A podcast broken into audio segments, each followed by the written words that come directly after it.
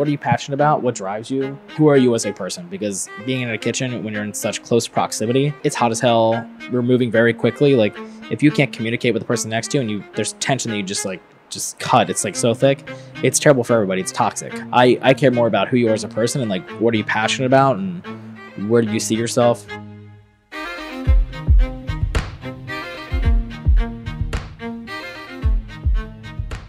what's up, guys? This is Jordan Anderson, and welcome to episode two. This is a new series I'm starting where we talk with local creators, artists, and we really try to understand their process. So, we got episode one out of the way. Here's episode two. This episode is with Johnny Spero, Chef Johnny Spero. And Chef Johnny Spero is a DC chef. He grew up in the Baltimore area. He's been to Spain, he's been to Copenhagen. He's now back in DC. He's worked in several restaurants. When I initially booked with him, I didn't know that he was on a Netflix show called The Final Table, which is, I think, a competition show spinoff from Chef's Table. As I was recording the podcast, I knew about the Netflix show, but I felt like I didn't want to really bring it up because it's probably been brought up way too many times with other news reporters. So we recorded this podcast at Reverie, which is his seven month old DC restaurant uh, it's in Georgetown. It's off Gray Street, and you go down this cobblestone alleyway. The place is awesome. It's like you're in the you're in this very historic, you know, 1700s neighborhood. You go down the cobblestone into the restaurant, and then you walk into what just feels like this modern, you know, Swedish Nordic, mid-century modern restaurant. It looks awesome. It's it's just like it's a mix of like bright blue colors and clean white walls and mid-century chairs and the kitchen is completely open. Um, think the only way I can describe how open it is is like the like a sushi bar at a restaurant. Like you sit at the bar and you look across the glass and the chef is right there cutting your food, prepping your food, cooking your food, and you can actually talk with them. And that I think has kind of built into the culture that Johnny set up at Reverie. We talk about that in the podcast. We talk about like how he treats his employees, how he kind of creates this group family dynamic with his employees. We recorded this in an active restaurant, so you might hear a little fan noise from the vents. I think the uh, I think a, a delivery guy came in. Um, I think there's also around minute 32 there's a blender that goes on because they were prepping for that that day's service. But I thought our conversation was uh, really worthwhile. Really, you know, there were a lot of great takeaways uh, if you are trying to get into the restaurant industry or even just understand how creativity works. Because there were a lot of overlaps. He said a lot of things that, from a filmmaker's perspective, I experience just in a different way. So if you're listening to this episode and you think that this is just going to be food talk and talking about, you know, life of a chef, it is, but it's also much more than that. So I'll quit rambling. I'll set this up for you guys. Let's get into it. I present to you Chef Johnny Spero. Okay, so we have Johnny Spero here on the podcast. Thanks for being here. of course Um, give us like a quick five minute kind of potted intro of yourself. Like you're a chef in DC. Go. Cool. All right. uh, so I'm Johnny Spero. I'm a chef here in Washington D.C. I've been here on and off for the past 12 years. Uh, I recently opened up my restaurant in Georgetown called Reverie Restaurant. Uh, it's small by comparison to most, 64 seats, uh, down a historic alleyway in a historic building.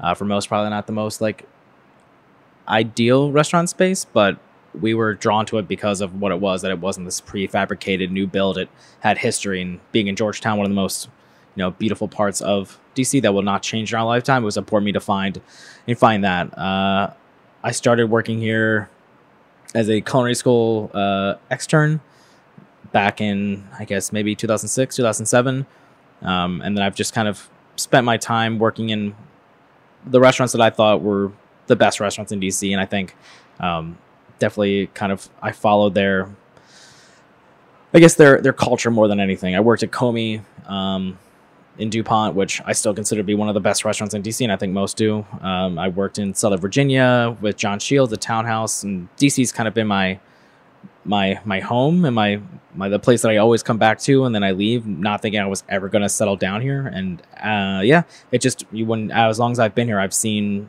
relationship with chefs and farmers and just guess and everything kind of grow and grow and grow. And I kind of took a step back and realized that DC is just like this incredible scene, and I've built myself into this for the past you know decade, and I've been a part of it growing, not just an observer from the back, like helping facilitate it and pushing it forward. So uh, yeah, this is this is what I've been doing for the past, you know, I mean, I've been working in restaurants since I was 15, but you know, the past decade or so, I've been uh, been really focused on on the DC, uh, the DC area as my my home.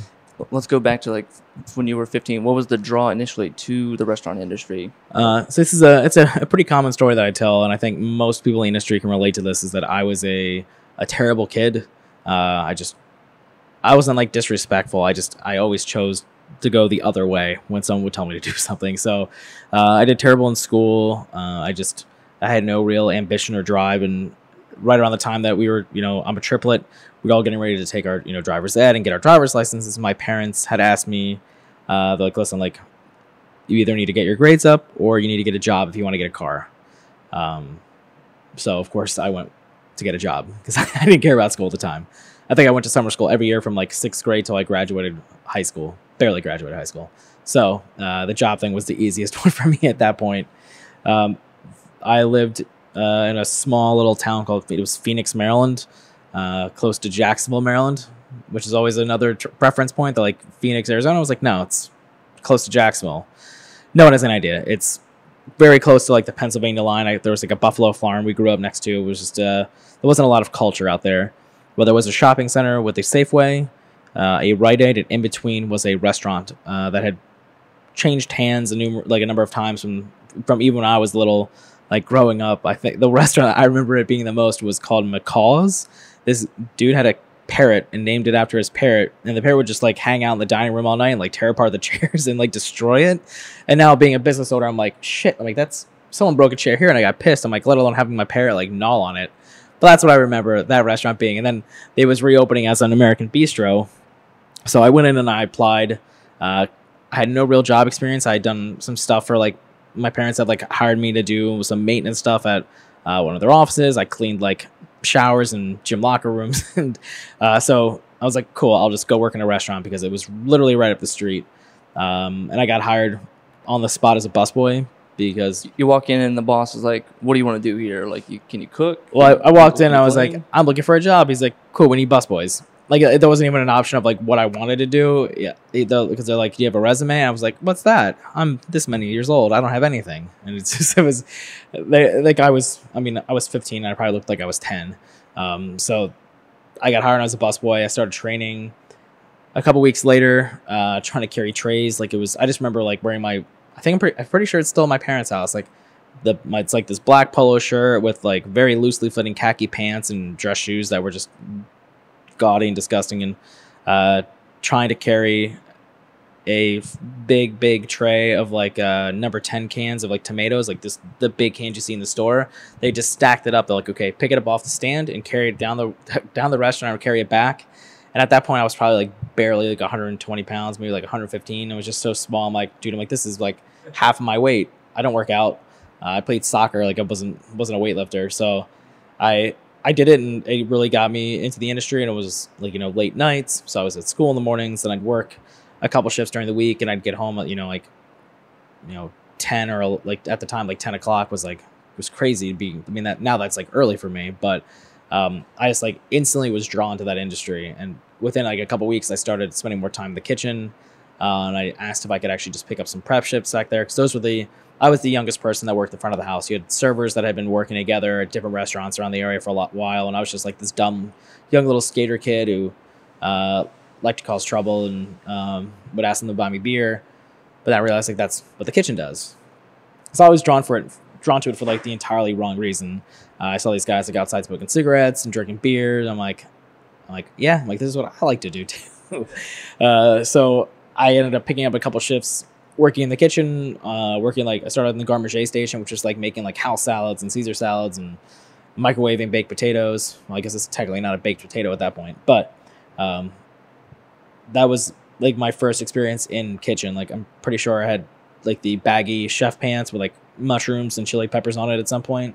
Um, and I was just like instantly drawn to it. Like it, it that was like my main focus. Like I, not to say I didn't care about anything else, but um, it just seemed like it was like a constant party in the kitchen. It was just this like nobody had any control over us. Like we obviously had a chef, but he like partied hard too, so nobody cared. Like we all go out drink beers in the parking lot at the end of the work, like you know, of work, like smoke weed. Just it was, it was like cool. Like this is, I was getting in trouble for wanting to do all this. I'm like, but now it's socially acceptable to be like after work to do all this. Okay, um, but then I kind of started. To, I'd always been kind of like artistic, and I loved music and and I re- never really found like any kind of way to, uh, I guess, direct that in any other part of my life. And I had no ambition to do anything professionally. Like I, my sister was getting ready to like she was she was in SAT prep. I was I was told the day before that I was taking the SATs that my mom had signed me up. Like I just, I didn't really not to say I didn't care, but I had no direction or push, and not to say I had no uh, goals, but I had no I didn't know what I could do uh, I didn't have any like a lot of options presented in front of me. Just for I mean, I was not I was not top of the class, so why would anybody pay attention to like to the guy that was like constantly failing and just I wasn't like a troublemaker as much. Like I just didn't really care about school. Um, so the yeah, then you have like an organized idea, or you're like you have some ambition, and they kind of Yeah. question that yeah a little bit. Of like yeah, yeah, your track record proves otherwise. Yeah, exactly. And that, that was kind of what I fought with it for the first couple of years of like doing this. Like I I kind of fell in love with it and I wanted to kind of keep pushing forward and um, I just found the one thing that took my attention. Everything else was like 30 seconds and I was like a goldfish. And like being in a kitchen, as I started, you know, getting into it a little bit more, kind of started like cooking at home with my family and I really enjoyed it. Like my grandmother before she had passed had always cooked dinner for our family like every Sunday. She was from Latvia. Uh, it was very, you know, very simple, rustic, like peasant food. But I just remember like sitting there on Sundays and eating it and just like watching her in the kitchen. And like I never cooked with her in the kitchen. Like most people have that like glorified story of like standing next to their grandmother while they're peeling garlic or whatever. Like Let me show you the Yeah. way. no, she didn't show me. It was just I just remember like the way that it made everybody feel like going over there every Sunday, and it was just it was awesome. And I started like to find a connection with it. Um, but I had a lot of other friends that had kind of started working in kitchens in high school, and I was like, cool. I'm like, I want to do this for a career. I think there's. I started looking more into like the fine dining restaurants because I was just tired of making you know creme brulee and Caesar salads, which Caesar salads are still like one of my favorite things. I just got tired of making them. Um, and I was looking at places. I mean, I was living in looking in downtown Baltimore, which there was a couple things here and there, and I I'd worked at a couple places, but I wanted to kind of keep pushing forward and see what else was out there because I, I realized like you know I'm, I live out in middle of nowhere Maryland. Like this is not the epicenter of culture, and the internet wasn't you know what it is now, where you could just like Google anything and see Instagram geotags of restaurants. You know, in Copenhagen, I had been talking to my parents about trying to go to culinary school because I one of my best friends at the time was getting ready to go to Pittsburgh. I hadn't I had not applied to any colleges at this point, but we went through the entire application process. Like we had everything ready to go. Like I was going to live with my friend James, and then we were going to go to school together. And then I mean, who knows what it was? I was going to live in downtown Pittsburgh, and it was going to be it was going to be awesome. We did the tour, we did all the orientation stuff, and then uh, I, my parents kind of pulled it out. They're like, "N- we don't think that you're committed enough to do this. Again, you talk about like previous track records. Like, why the hell would they pay tuition for me to go to a, like a school when they're like, this is probably just like a fad or like a phase that you're going through kind of thing. And at that point, like culinary was not as um, it wasn't as glorified as it is now. And I mean, there were like again, there's there's always been like three Michelin star chefs, but it wasn't as easy accessible. Like for like my parents know who Rene Redzepi is now. Like it's it's out there and it's it's in the world. Like people know it because of the media yeah, and Food Network was probably not as big, Yeah. or Travel Channel, or anything like Yeah, that exposure of Yeah. the lifestyle of a chef or the Yeah. celebrity of a chef. Yeah, and I think what they their relate their what they thought restaurants were were the American Bistro that I worked at, where it's like, okay, you don't get paid a lot, you smoke cigarettes, you drink beer, you smoke weed, you do drugs. Like it's not that. Why would you pay? Why would we pay you to go like a school tuition to go like just continue the lifestyle? And that wasn't what I wanted. I wanted to like to cook professionally and and and learn more. Uh, so then I had my they're like, no, you, we're not going to send you there until you prove to us that you really want to go. I was like, well, I thought me applying and doing that was going to be enough. So and then I they I had to enroll in community college, and I uh, didn't care. I didn't want to be there, so I w- I was actually put on academic probation at community college. I I my parents were so pissed. Like they uh they tried to follow. Like my mom would like follow me to make sure I was going to school. They were to yeah, so they would like follow me in the car to make sure that I was going there. and I would just sit in the parking lot. I, I put a PlayStation 2 on my car with a TV. Like I had an old 1987 Volkswagen GTI. I installed a TV. Like me and my friends ran it in. I had a PlayStation and a TV. I would play video games for two hours and then leave and go to work. Uh, but they had no idea when uh, when they got like all the grades out. Like I remember the first day I went. It was I think it was English class. I walked in. The door was locked because I was like five minutes late. I'm like, well, I'm not going back to that class. I never. I was like, ah, I gave it, I gave it my best shot, the old college try, and that was it. So more than anything, like community college just like further kind of put me away from like the goals that I want. I'm like, I don't care anymore. I'm like, I'm just gonna do this. Um, and then when the grades came out, I had to go like talk to academic advisor because my GPA was 0.0, uh, which I, I'm like, Dad, it's like it's like Animal House. He's like, no, he's like, 'Cause we're fucking paying for this. Yeah. I was like, yeah.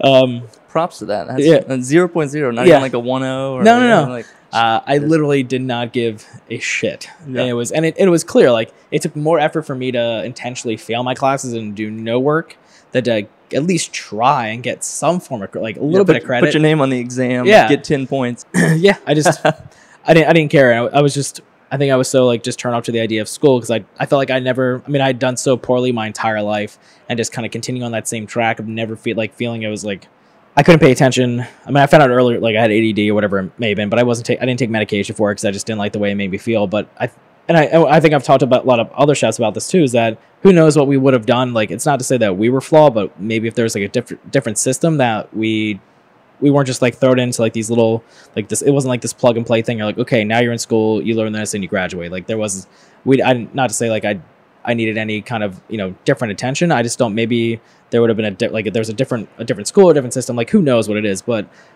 i feel like that's something that i would want to talk about later on because there's a ton of kids that i see like that struggle like because i was there too and like they they not to say they didn't amount to anything but there was they they might have had different different goals and ideas of what they wanted with their life and then because they just didn't fit into like systematically into this the education system there like it just we all kind of like flopped and luckily i found a job that didn't really require a four-year college education like it's not required like there's a lot of people that have college educations now that change jobs come work in kitchens but it wasn't like i needed you know i needed like a master's to be a line cook like it just didn't happen is there a debate with culinary school? Because like in my world of, in filmmaking, there's there's always a debate like, do you need to go to film school, or you could just like just start making movies? It's like, Yeah. you- like does that does that set you apart from the rest of the chefs, or like does that open the door to larger opportunities if you go to culinary school? not i mean i think that's a lot of people re- not a lot of people require it but they i think they they appreciate if you can go to school and commit to two years saying like this is what i want to i want to do we have an active restaurant. um, it was some people some places required it and i think a lot of places that required you to go to culinary school were more like in a corporate structure um, because some places did like culinary like they did like tuition reimbursement and things like that but i'm sure it was like if you committed to working at this hotel for like six years we'd pay it off which i think probably most people have stopped now because that's so much money um, but most places i went to they're like no it's not a required it's appreciated because it shows that you're committed to doing this because most people that end up working in kitchens were just like they had no place else. It's like yeah, they were like misfits. They had no place else to go. They landed in a kitchen, and it made sense. So making sure that you were that you wanted to be there was probably the reason why they're like, okay, if they if they went to school, it means that this is something they really want to do, and they'll at least stay for two years. But for me, like I don't not to say I don't care. Like I'm not gonna turn somebody away because they went to culinary school, but that's not gonna. I'm not, I don't even like I don't even look at their you know the classes they were in and like the honor society like that means nothing to me it's more so who you are as a person. We'll sit down and have a conversation for like 30 minutes. Like, have time. I don't even, I don't, like, what's your favorite food to cook at home? Like, I don't care. Like, I'm not, that doesn't mean anything to me. It's like, what, what are you passionate about? What drives you? Uh, what do you want out of life? Like, who are you as a person? Because being in a kitchen when you're in such close proximity, uh, those, those relationships, just like any, I'm sure in any other industry, it's important. Like, we work in a kitchen that is, it's an open kitchen and it's beautiful, but it's hot as hell. Like, it's, we have we're we're moving very quickly like if you can't communicate with the person next to you and you and there's a constant like there's tension that you just like just cut it's like so thick it's terrible for everybody it's toxic. So i i care more about who you are as a person and like what what are you passionate about and where do you see yourself? It's not like this like where do you see yourself in five years kind of question but like what what is your end goal? Like do you want to open up your own catering company? What do you want to do? Like how how can we benefit you? Because if we're helping you push yourself to get to that end goal like you're going to work from like work with me to get there, which means you're gonna make sure that you're doing everything as well as you can because we're we have a a mutually beneficial relationship. Like one of our one of our cooks now is uh, he's been with me for uh, let's see, like probably closer to like two years now, and he he wants to open up a sandwich shop and he's starting doing some of that stuff. I was like, okay, well, I'll help you as much as I can, give you like ideas of numbers and you know help you facilitate that, but and I'm not asking for anything in return outside of like when you're here, like you're on and you're focused and you work and uh, we just we can I can help you as much as I can. And he's he does pop ups on Sundays. Like he's he did one here one time and it was it was awesome. Like I and he also whatever it like builds like a relationship with somebody. Like I'm not doing it to gain anything out of it, but I we support people that are passionate outside of here because this can't be your own thing. You can't live and die in this kitchen. Like I built it, so if any if anyone's gonna be like hyper attached to it and you know die in this kitchen. It's going to be me not not everybody else. Like this is this is what i fought for and like worked for. Not and i want them to feel like they're it's part of it but uh I, there's that saying it's like treat it like it's treat it like it's yours because one day it might be. It doesn't mean like this physical space it just means you might be in that position at some point in your life where you have a restaurant you want people to like respect it and you know make sure everything's scrubbed and clean but this is this is mine but i also i support like Oh, he also painted that picture. So Adam, who's I'll say by name, Adam, uh, he he's working on a couple different sandwich things, but he's also before he got into kitchens, he was an artist. So we uh, we talked about him like, hey, like we have a lot of opportunity with empty walls. Like if you want to hang up some of your old pieces or something you've been working on, um, and then so we threw it up there too. So again, like we support people with what they love. Seamus who's one of our newest hires. I've known him for a couple years as he's been in the industry. He loves photography. He shoots on film for the most part, and he's got the picture that we just hung up in the uh, in the opening of the in the restaurant. That's I think that was in Madrid or Barcelona, and then he's got another one over there, and he's just gonna pretty much just frame as many pictures as he wants and hang them up all over the restaurant. Like we want them to feel like they have they have an attachment here, not just like, hey, you're doing a really good job putting that food on the plate. Like, but I think it means a lot when they can put up something that's like they're passionate about. Like he she shoots film all day during the during service. Like he's he's just got a camera extra a click real quick. I'm like, oh, we're busy, but he like takes time real quick. He's like, I just want to capture like these candid moments, which is awesome. Like, he sent me some pictures. I'm like, wow, that's like because we do we've done a lot of photo shoots here with it being a restaurant and all the uh, tastings we've done and things like that. But like getting someone to capture this moment where we're all just like working and like just hyper focused, it's like an entirely different perspective for me to see because I can tell when a camera's looking at me and they're like asking me for to smile. Like that's a different, a different. Uh, it shows a very different side of who we are. And he just captures like these really cool pictures of us. Like my family comes in all the time, and he captures like me playing with my daughter or my wife like talking to the kitchen staff, and it's just like it's a it's a different glimpse into what I normally see on a day to day when we see like the the cameras come out where I'm posing and like have my chin up and smiling. Like it's it's cool. But he he loves it and he's like, I'm just gonna keep shooting pictures all day. If you I'm like, as long as you get your job done, like you can do whatever you want. So yeah. A long story short, like I don't really care about the culinary school. Like it's it's good and it gives you a solid fun. Like if you have no you know fundamental base, they can give you that, but it doesn't give you a leg up over everybody. Like just because you come out of culinary school doesn't mean you're going to be a sous chef starting out, which is I think a lot of people assume that they're going to be upper management immediately. But for me, it's more important that you understand the entire restaurant from the bottom up before you even before you even hired on as that, or if, if I have a previous relationship with you, I might consider that, but yeah, I think it doesn't jump you up a notch above anybody else because you graduated from culinary school. I appreciate that you did it and shows that you're passionate, but um, it doesn't it doesn't mean you're more passionate than somebody else who maybe just didn't have the means to go to the CIA or things like that. So it seems like you set up a pretty awesome work culture here, where it's like it's almost like a like you're a family and everyone yeah. like how much does collaboration play into it or like how how open is you know are you willing to take the ideas from the lowest man on the totem pole and like sure. with uh, or like you know with recipe development and tasting and let's get everyone's opinion? Like how how do you see that as a yeah. as an owner? For me it's like one of the most difficult things to do and it's it's something that i've learned is delegating and collaboration are like the two keys to success in a restaurant. Like i i know that i can't control everything as much as i would like to or think that i do um, so delegating to different people, like the front of the house, especially, like that is its own beast that I have no, I have not tamed. Like doing wine menus and cocktails, like thing, it's things that I like and, um, and things that I, I understand why we need them. But I've I've learned to kind of as long as they're creating the vision that's like appropriate for the restaurant, like giving free reign for that. Like we just hired uh our our head bartender, um, Susie from me and my partners have a cocktail bar called the Club Room. She's coming over here to kind of revamp the cocktail menu and make it more in line with what we do. And then the the wine menu is done kind of separately. But as far as the kitchen goes, like right now, the ideas are mine, but the the conversation that we have with people as they're eating and cooking it, like it's I take everything and everybody says to heart. Uh, like we'll put a dish up, and I'm not to say I'm never satisfied with my food, but I'm always like my worst critic. Uh, but we'll put it up for everybody to eat, like whether it's a line cook who just started or one of my sous chefs. Um, and we kind of talk through it a little bit. They're like, and I sit there and I take it like in my head I'm like just screaming at myself. I'm like, this is garbage. like I, I, don't take I don't take praise or criticism any differently. Really, it's all the same. But um, we talked through it. It's like we were just playing with a dish yesterday, and it was this like shaved tendon salad with all all this other different stuff. We plated it and we did it for a dinner on Monday, and it wasn't right. And we're eating it, and you know, one, one's like, you know, it need, I think it might need a little bit more acid, like that acid that you had in it last time with the pickled mustard seeds was great, but it might need a little bit more. I'm like, yeah, I think you're right. Um, and it's it's always fine tuning, and I think as the restaurant is still only like in its infancy stages, like it's only seven months.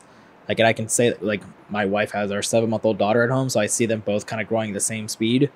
That this is still very, it's still very new, and it's still learning who it is, and I'm still learning what I want the food to be. So taking, at some point, it will be a a place where we have cooks and sous chefs putting food on the menu.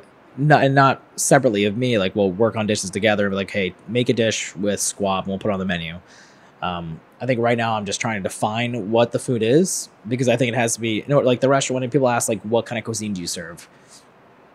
And we say modern american because it is the most vague term that we could say because the longer answer is that the food is me. It's a combination of all my different travels, my life experiences, and the flavor profiles and textures that I like. But that's that doesn't fit into a you know a, a single category of like okay, so you cook Spanish food. Like no, like well you like Japanese ingredients. I'm like yes. They're like oh, so you cook Japanese food. I was like no.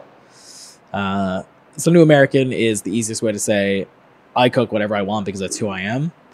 But in that same breath, like it makes it a lot harder for people to say we should do this and put this on the menu. I was like, well, I don't know if that necessarily fits with who we are. They're like, well, who are you? I was like, we're me. So trying to define that into a, into actually like into words and like for cooks to understand, like I think they're starting to understand like who I am and how I like to flavor and how I season things. And then from there on that we can kind of grow and push it. But it's huge. Like we're slowly building up those conversations internally, like between my sous chefs. Like, hey, like I don't think you're gonna, you don't think you're gonna like this like through one of the prep stuff, like it didn't turn out the way that we that it normally turns out. And we'll taste something. Yeah, you're right. I, I don't like that. They're like, okay, and it's not because I specifically said that's not the way I want it. It because a lot of the stuff we do is kind of very natural and organic, and it's there. We have base recipes, but products are different every single day. Like I think this, like one of the the like the tendon salad, one of the the ingredients is like it's just this green juice, and it's a combination of all of our different herbs and plants and uh, things that we have from our farmers and it changes on a daily basis depending on what we have more of. And yesterday we did with some cabbage that we had, uh, and it it just didn't taste the same. And we're like, "Is this okay?" And I was like, "Yeah." I'm like, "This is good. It's not as good as the one we did on Monday, but it still fits the dish and what we want to do." And then there might be the one that we do today might be better. Like who knows? Like we're it's always kind of in flux and tasting and how do we adjust in season. Like there's not a standardized recipe for everything that we do here. Uh, for the like for like for sauces and stocks, like it's a lot of touch, and that's how I that's kind of how I judge a lot of cooks. It's like how I see you touching food and how I see you tasting and how I see you seasoning. Um, you can be delicate and firm at the same time with that kind of stuff. What do you mean by touch? So I mean it's the way that you handle like a piece of meat when it's in the pan, the way that you you bring a sauce up. Like, do you just boil the shit out of it and burn it, or you gently kind of like in the middle, like while you're working, like just kind of stirring it, make sure it's not scorching. Like, there's an elegant touch that you can have and it's like it's being aware like of the of everything that's going on rather than just like cooking a piece of lamb and cooking that till it's finished and then you're like oh shit I need to grill this and just like throwing a piece of fish on the like on the fire like it's there's I think it's it's like this weird gentle yet firm touch that we that we have it's really okay yeah, and like it, it how might, you grab it with tongs or how you're. Flipping. We don't have tongs. I'm like flicking a- the wrist or. Yeah, it's can't- there's like we don't have tongs because I feel like tongs are like we do use obviously like tweezers when we're grabbing something off of the fire just because it's it's uh, easier or you use two spoons to kind of pull it off. But anything that's just like for me, like tongs, it's just like you just squeeze the shit out of something, and it just like destroys it. Where with everything else, it takes a little bit more delicate touch. Like it needs, it's again delicate and firm. But the way you the way you flip a piece of meat in a pan, if it's if it's like we have a lamb dish and it's got it, the skin's got to be crispy and it's got to be caramelized and it's sometimes it sticks to the pan. Like it flips when it's ready. If you force it, you tear it and it looks like garbage. Then when you baste it with butter, if it's not frothy, like it's there's so many different elements to that make it. Will will the guest notice the difference? Maybe like it, it might just taste super fatty because the butter's not frothy and it's just kind of seeped in, so an already fatty piece of meat, and it doesn't have like that crisp. So when you put the sauce on top, like it just has a different soft texture, and just the way you sauce it, like are you glazing it so it's hitting all the like all the outside, so it's just completely like covered in this super dark berry sauce, or are you just putting a little bit on top and letting it drip off, and then kind of haphazardly throwing garnish on it? Like there's there's like little little things that again most guests do not notice, but I notice it. But I also notice when my cooks do it the right way, and I notice my cooks do it the wrong way. And it's like a subtle, it's like just a little coaching. It's like it's not like don't ever do that again kind of thing. It's like hey, when you do that, like don't don't move the protein in the pan so much. Move the pan, let it get color, and then flip it gently with this, and then just let it go. I'm like you don't need to touch it a million times. Like just let it be what it's gonna be. And you see the guys that just like shake pans and they're like moving around really quick, like they think they're doing more when they're actually really doing less. Um, so yeah, but there's there's a little a little finesse. Like if you're, I think I've learned as I've gotten older. Like I've I've been working in restaurants since I was 15, and I'm 33 now. That you're more efficient if you can if you can work your station, literally just staying in the same space. And just turning around back and forth because you've set yourself up so well, like that's that's smarter rather than like running to the back every five minutes because you forgot something in the fridge or like I mean, working in the kitchen, there's not, a, there's never an ideal situation where you can just literally stand still the entire night. But Yeah, how much like mise en place do you have like Yeah. ready to go? yeah, so if, but if you can be smart with your movements, like I move a lot because I, I expedite, I run food, I run back and forth to make sure stuff like I, I, I, I count my steps now and it's kind of ridiculous. But if you're as a cook, if you can stay on your station and just not run back and forth and just be there, like that's another like your, your mental approach to how you cook. It's like being prepared. It's like yeah, having your having your having everything ready. Like if you're set up and ready to go, you're gonna have a great service. But if you forget to do like the three things that you do every single day, then it's just like great. Like you didn't temper butter, you didn't temper this, you didn't temper that. Now you're gonna be behind. It might only put you behind from opening 15 minutes, but I feel like that affects the entire night. Like you're always just trying to catch up. Like there's, and it's just you're, you're not in a good mental headspace. Could you talk about recipe development? Like, Yeah. does it start with? I've, I mean, I have no idea how you even start a recipe. Like, you, you're at a, another restaurant, you have this great dish. You're like, I want to do something like this, or you start with a single element and say, what if we change this, or is it just like you're sitting on paper? Yeah. Like, Um, how does that? How does it even start? I mean, it, it comes from a lot of different places. Like there, there are moments like being in somebody else's kitchen where you're inspired by seeing like an ingredient or a technique that they've done, or you're going to the farmer's market. It always, for me, it always starts with an ingredient because I've learned doing it the other way. It just doesn't yield the same result. Like if you're trying to use like a cool technique and you try to fit ingredients into it, it doesn't always. I feel like it doesn't always, for me at least, doesn't work. Um, so it's starting with whether it's the lamb or the beef or like this beautiful vegetables. Like it starts with that, and then you kind of let it do whatever it's gonna do. Like you don't. I don't always have a dish in mind. I have I have an idea of what I want it to be, but the one thing I've learned is that the like the more concrete idea that you're trying to work with, the it's you're usually gonna result in failure.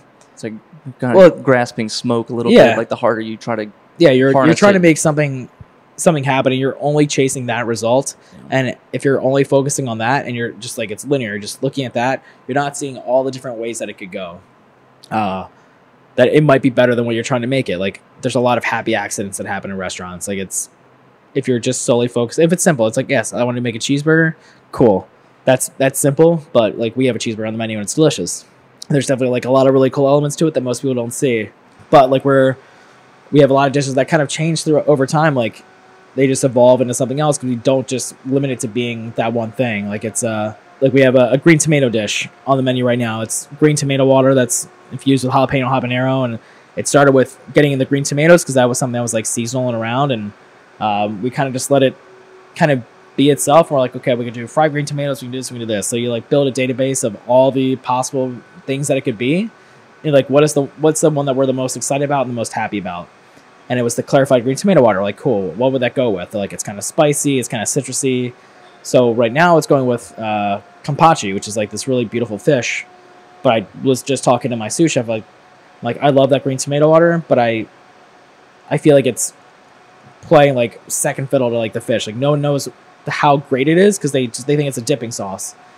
So like, well, what if we just made it made the focus be on the green tomato again, and or now that we're getting into like the season, we're going to start probably seeing that a little bit more. Like, what about like the the cherry tomatoes that people are starting to pull out? Like, what if we just made it about tomatoes again?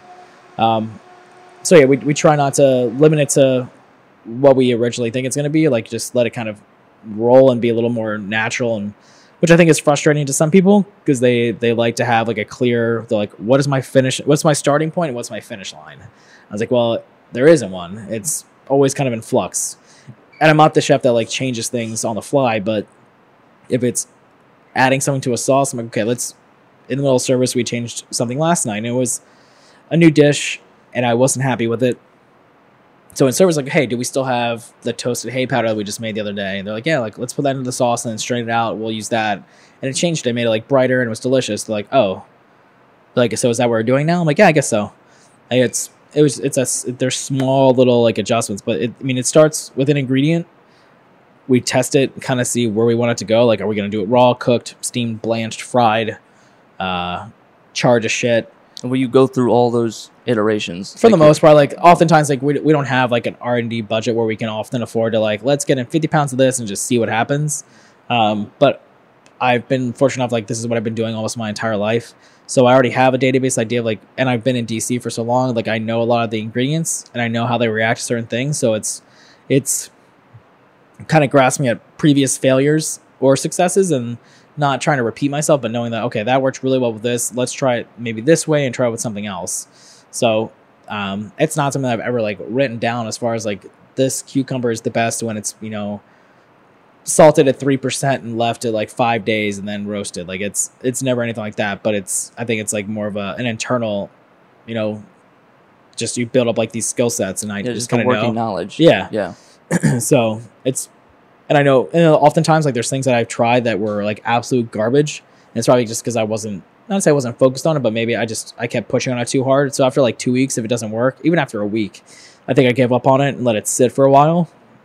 And we've gone back on those ideas and kind of built on them and they've evolved and grown into something else. But I never never like discard failure because those typically will be like some of the better ideas. Like it's if it just because it doesn't work the first time, which it typically never does, doesn't mean you should just like discard it. So we usually I usually hold those for myself. I'm like, okay, I really liked part of that.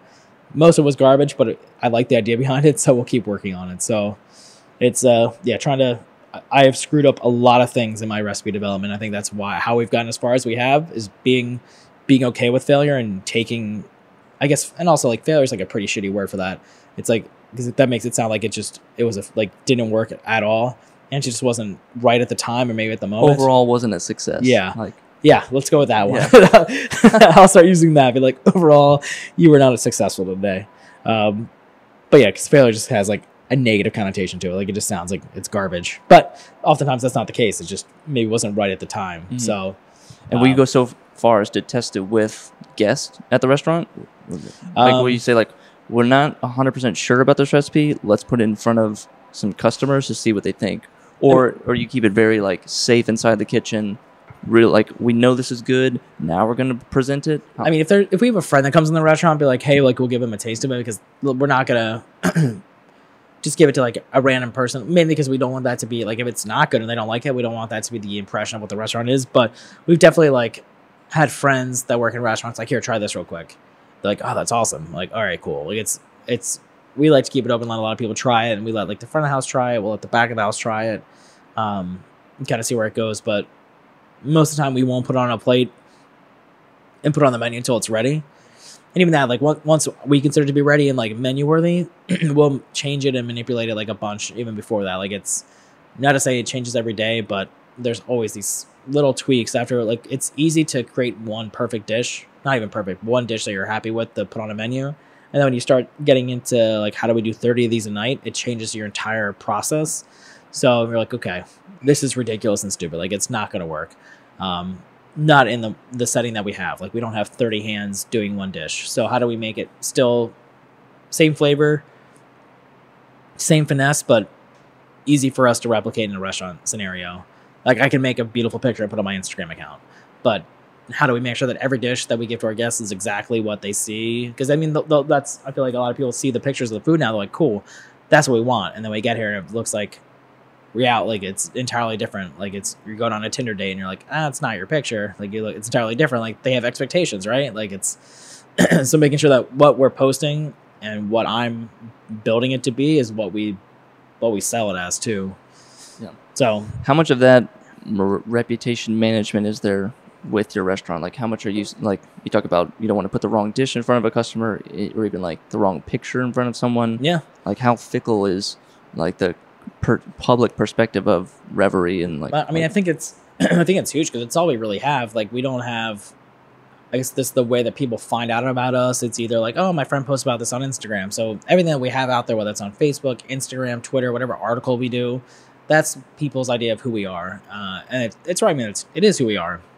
So the story that we weave via social media now, which is like I think one of the most important forms of you know making it accessible to everybody, is it's got to be right and it's got to be clean. It's got to be clear of who we are and what we're doing but yeah, if I put a picture of like a dish that's over the top and extravagant, and then we when you get here in the restaurant, it's like like a dot of sauce and nothing. Like it's a disappointment. They're like, oh, we thought this was something else.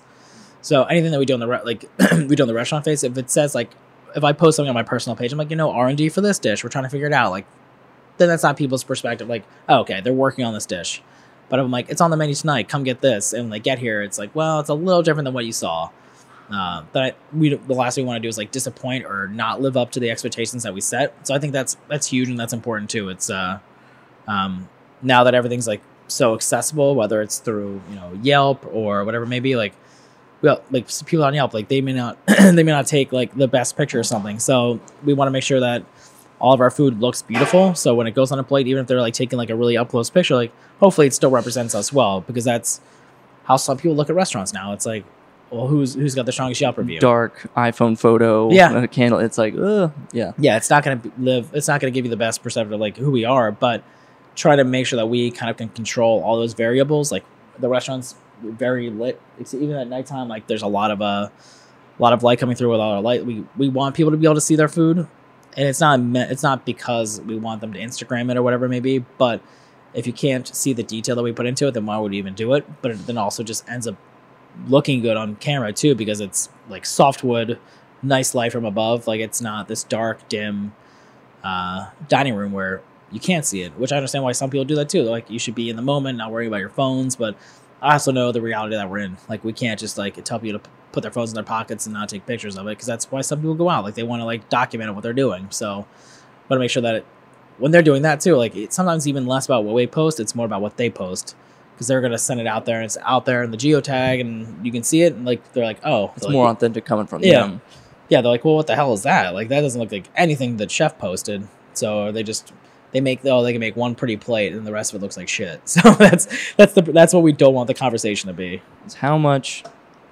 Because for me, when I go to a restaurant or eating food, I take into account more of the experience. Like Yeah. I call it the like from the plate to my mouth. Like Yeah. how is this moment versus like not to say that taste is 50-50, but like my biggest complaint is always like the the burrito that you they serve on a plate and you cut it and it just falls apart. Yeah. Because the tortilla goes loose and it's like Yeah. how much do you think about that with food or even the atmosphere that you're setting up or like how you know how you're eating it versus what it actually tastes like Yeah, I mean that's that's a huge thing. I mean, again, like when we talk about like making like a beautiful plate, they're like, great, you have all these greens and herbs and flowers and a swirl of sauce all over it. But like, how from a guest sitting down at a table is that actually going to taste? And like the the functionality of like w- one of our dishes, it's not a difficult dish to eat, but it's just maybe a little bit more unfamiliar. It's uh we do the collars of the kampachi, so the fish that we serve raw, we grill the collars. It's glazed in like this runner peanut miso and yuzu, and you get served the entire like it's like the jaw. So it's not like a piece of fish just on a plate. Like it's got bones on it. So I mean, it's like if you pick up pick it up and eat like a rib, it's delicious. But not for for everybody. It may not you know be the easiest you know dish to attack, but finding a way that we can clean it up and make it easy and how we explain them. Like we don't ever want to tell anybody how to eat, but we kind of make it like you know you can use a fork and knife or just feel free to pick it up and use your hands. Like we're not that fancy, and I think like setting the tone that we take our food seriously, but not ourselves, is always always makes the approach to whatever the food that we're doing a little bit easier too. Because everyone's like, oh, we wanted to lick the bowl. I was like, well, why didn't you? I'm like, feel free to do like you can enjoy it however you want. If that is the best way to eat it, then go for it. Um, yeah, we we designed the dishes to be like the reason why we cut the duck is we know that we're not going to give a steak knife and a and a whole duck to somebody without it being sliced and having them enjoy it the same way that would be if we sliced it perfectly for them or same thing with like oftentimes if you cook beef like if it's not braised like you want to slice it so the guests aren't they're not like hacking at it because it's gonna be it's gonna be different. Like it's not gonna be as easy to eat. Uh they're never going to be able to cut it as well because steak knives just don't stay as sharp. And also like they're cutting on a on a plate that you know you're just they're end up like scratching to shit. So we try to think about how is this going to eat for the guest and are they going to it's to are they to enjoy it as much? Because if it's you know beef you have to cut a certain way. Just anything like you know you cut against the grain. If they're cutting it the wrong way they're going to take a picture and be like look at this piece of meat. It's overcooked. I'm like well no you just cut it the wrong way. So taking a lot of the the thought on how to eat food because that shouldn't be something you think about when you go to a restaurant it should be as simple as just enjoying it off a plate um, it's something we think about too. It's like how are like when we design a plate, like again the tendon salad, because it's the one thing I'm like it's destroying me right now because it's not it's not right in that sense. I'm like, how are you going to get the perfect bite with each fork without having to build it? Like, all right, let me make sure I have one of this and one of this and one of this. Like, how can we make sure that every bite you get has everything incorporated into it as much as possible without actually building spoons and putting it on there and telling them to do it? So it's something we think about, like how intuitive is the plate. They're like, okay, the sauce is in the middle, the greens are on the outside, drag it through the center and eat it. Like, like, is there any room for error in this? Like, someone not to understand it? and then and for the most part, it's we've we don't overthink it because I'm like at the end of the day, it is just food.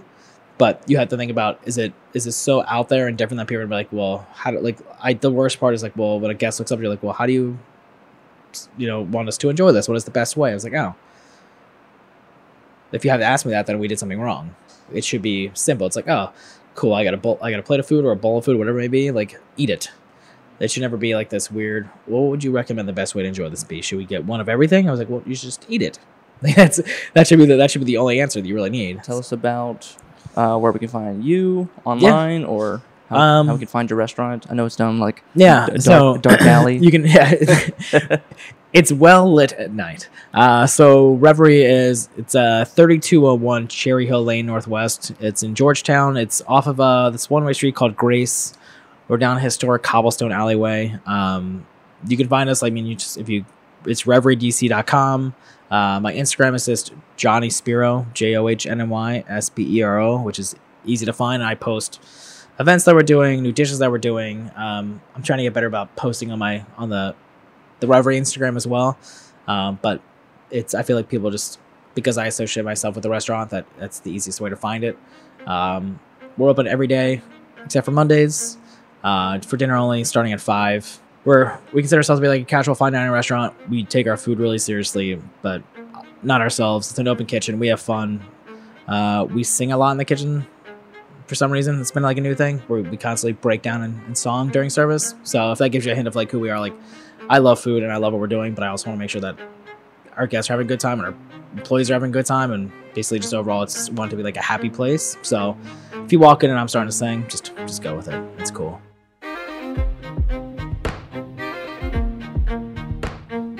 So I hope you guys enjoyed that episode with Chef Johnny Spero. This is season one, episode two of the new series I'm starting. I haven't really given this a name, and I don't think I will give this a name. But if you want to learn more, or if you want to share this with a friend, tell them to check out the Jordan P. Anderson podcast, or go to jordanpanderson.com slash blog. You'll be able to find everything there. Thank you again to Chef Johnny Spero for having me. Please go check out his restaurant, check out his work. He is at reveriedc.com, and you go to Johnny Spero at his Instagram he does great stuff behind the scenes. Uh, you even see him sometimes collaborate with other great chefs in New York City or in DC. Now that we've made this episode, my wife and I are booking a reservation ASAP. And on next week's episode, we will have, well, you just have to find out. Again, if you're looking to find this podcast or share this podcast with a friend, it's a Jordan P. Anderson podcast, the Jordan P. Anderson podcast. You can find it on all the major podcast platforms. Type in the search bar Jordan P. Anderson.